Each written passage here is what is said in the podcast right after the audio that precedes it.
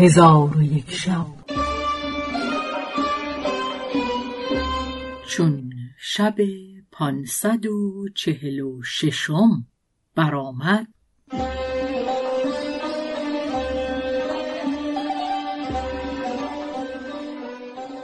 گفت ای ملک جوانبخت سندباد بحری گفت چون به شهر بغداد رسیدم به خانه خود در آمده بسی سنگ الماس و متاهای گران قیمت و بزاعتهای نفیسه با خود آوردم.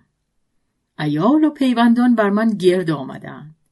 به مسکینان تصدق کرده به یاران ببخشودم و به بزرگان هدیت فرستادم.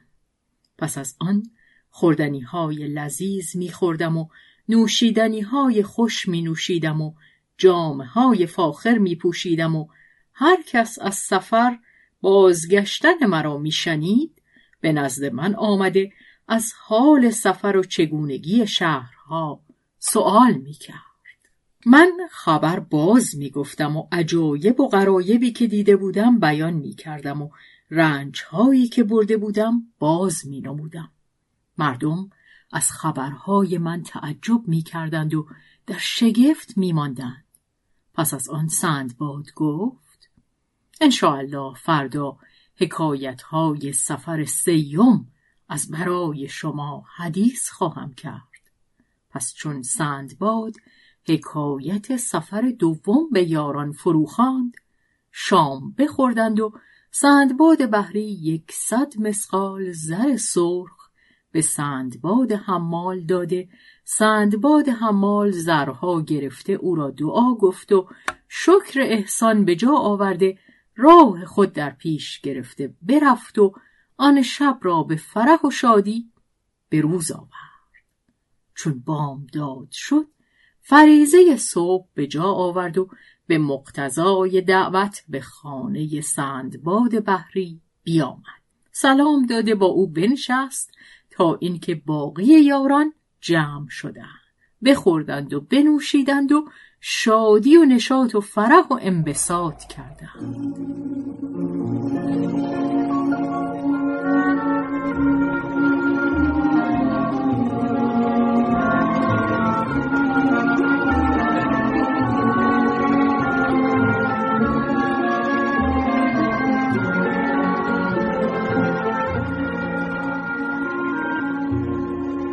حکایت سفر سوم سندباد بحری.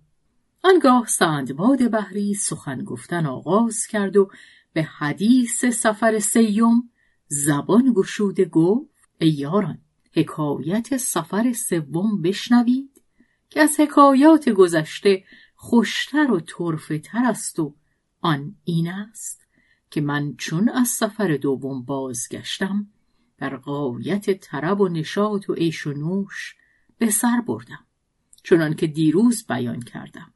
و دیرگاهی در بغداد با سرور و انبساط با یاران وفا و اخوان صفا بماندم.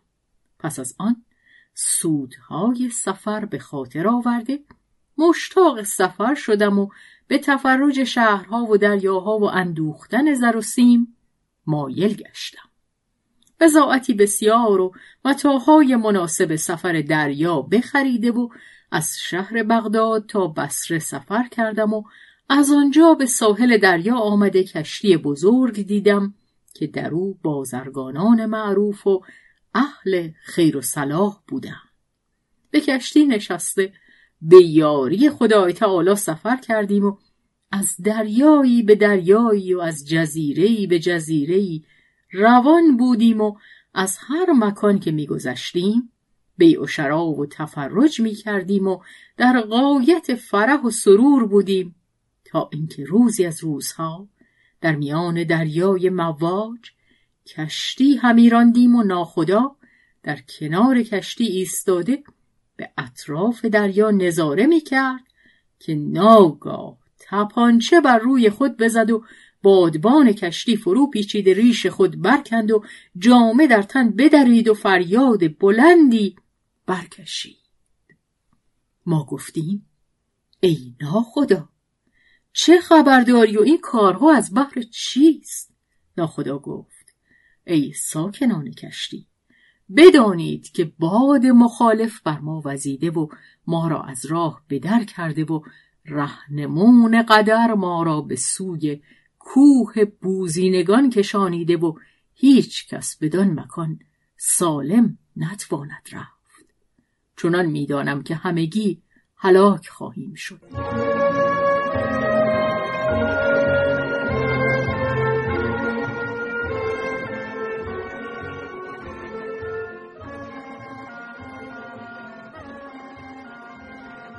پس هنوز ناخدا را سخن به انجام نرسیده بود که بوزینگان حاضر آمدند و دور کشتی بگرفتند و آنها مانند ملخ در کشتی و خارج کشتی پراکنده شدند.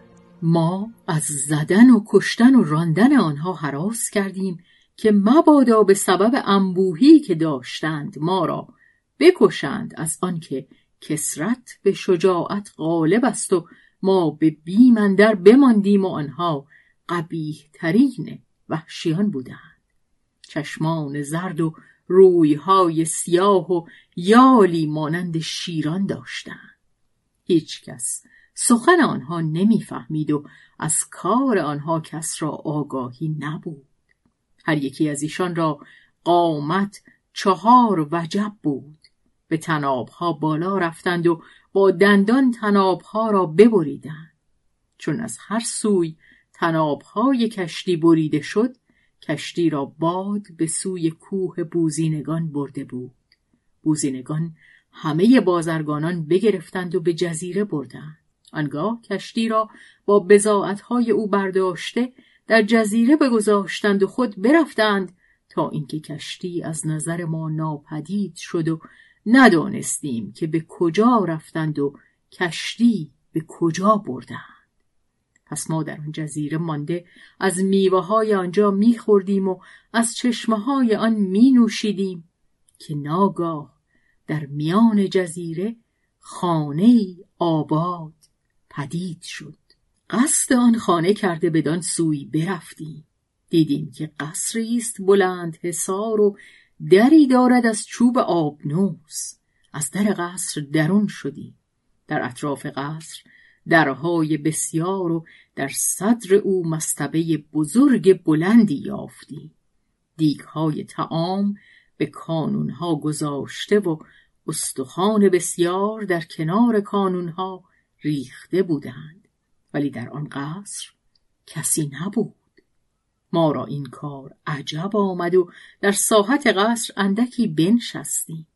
پس از آن بخفتیم و از ظهر تا هنگام غروب در خواب بودیم که ناگاه زمین بلرزید و آوازی از هوا بشنیدیم و در آن ساعت شخصی بزرگ جسه و سیاه رو و بلند قامت به صورت انسان پدید شد که دو چشم مانند شعله آتش و دندانها به سان دندان خنزیر داشت و او را دهانی بود بزرگ.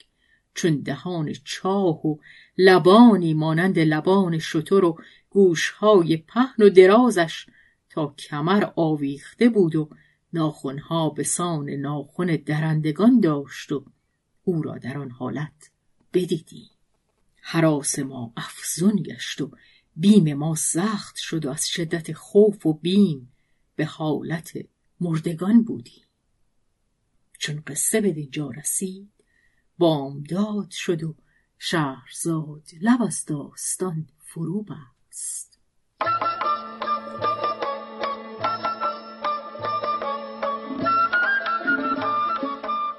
قصه گو شهرزاد فتوهی تنظیم مجتبا میرسمی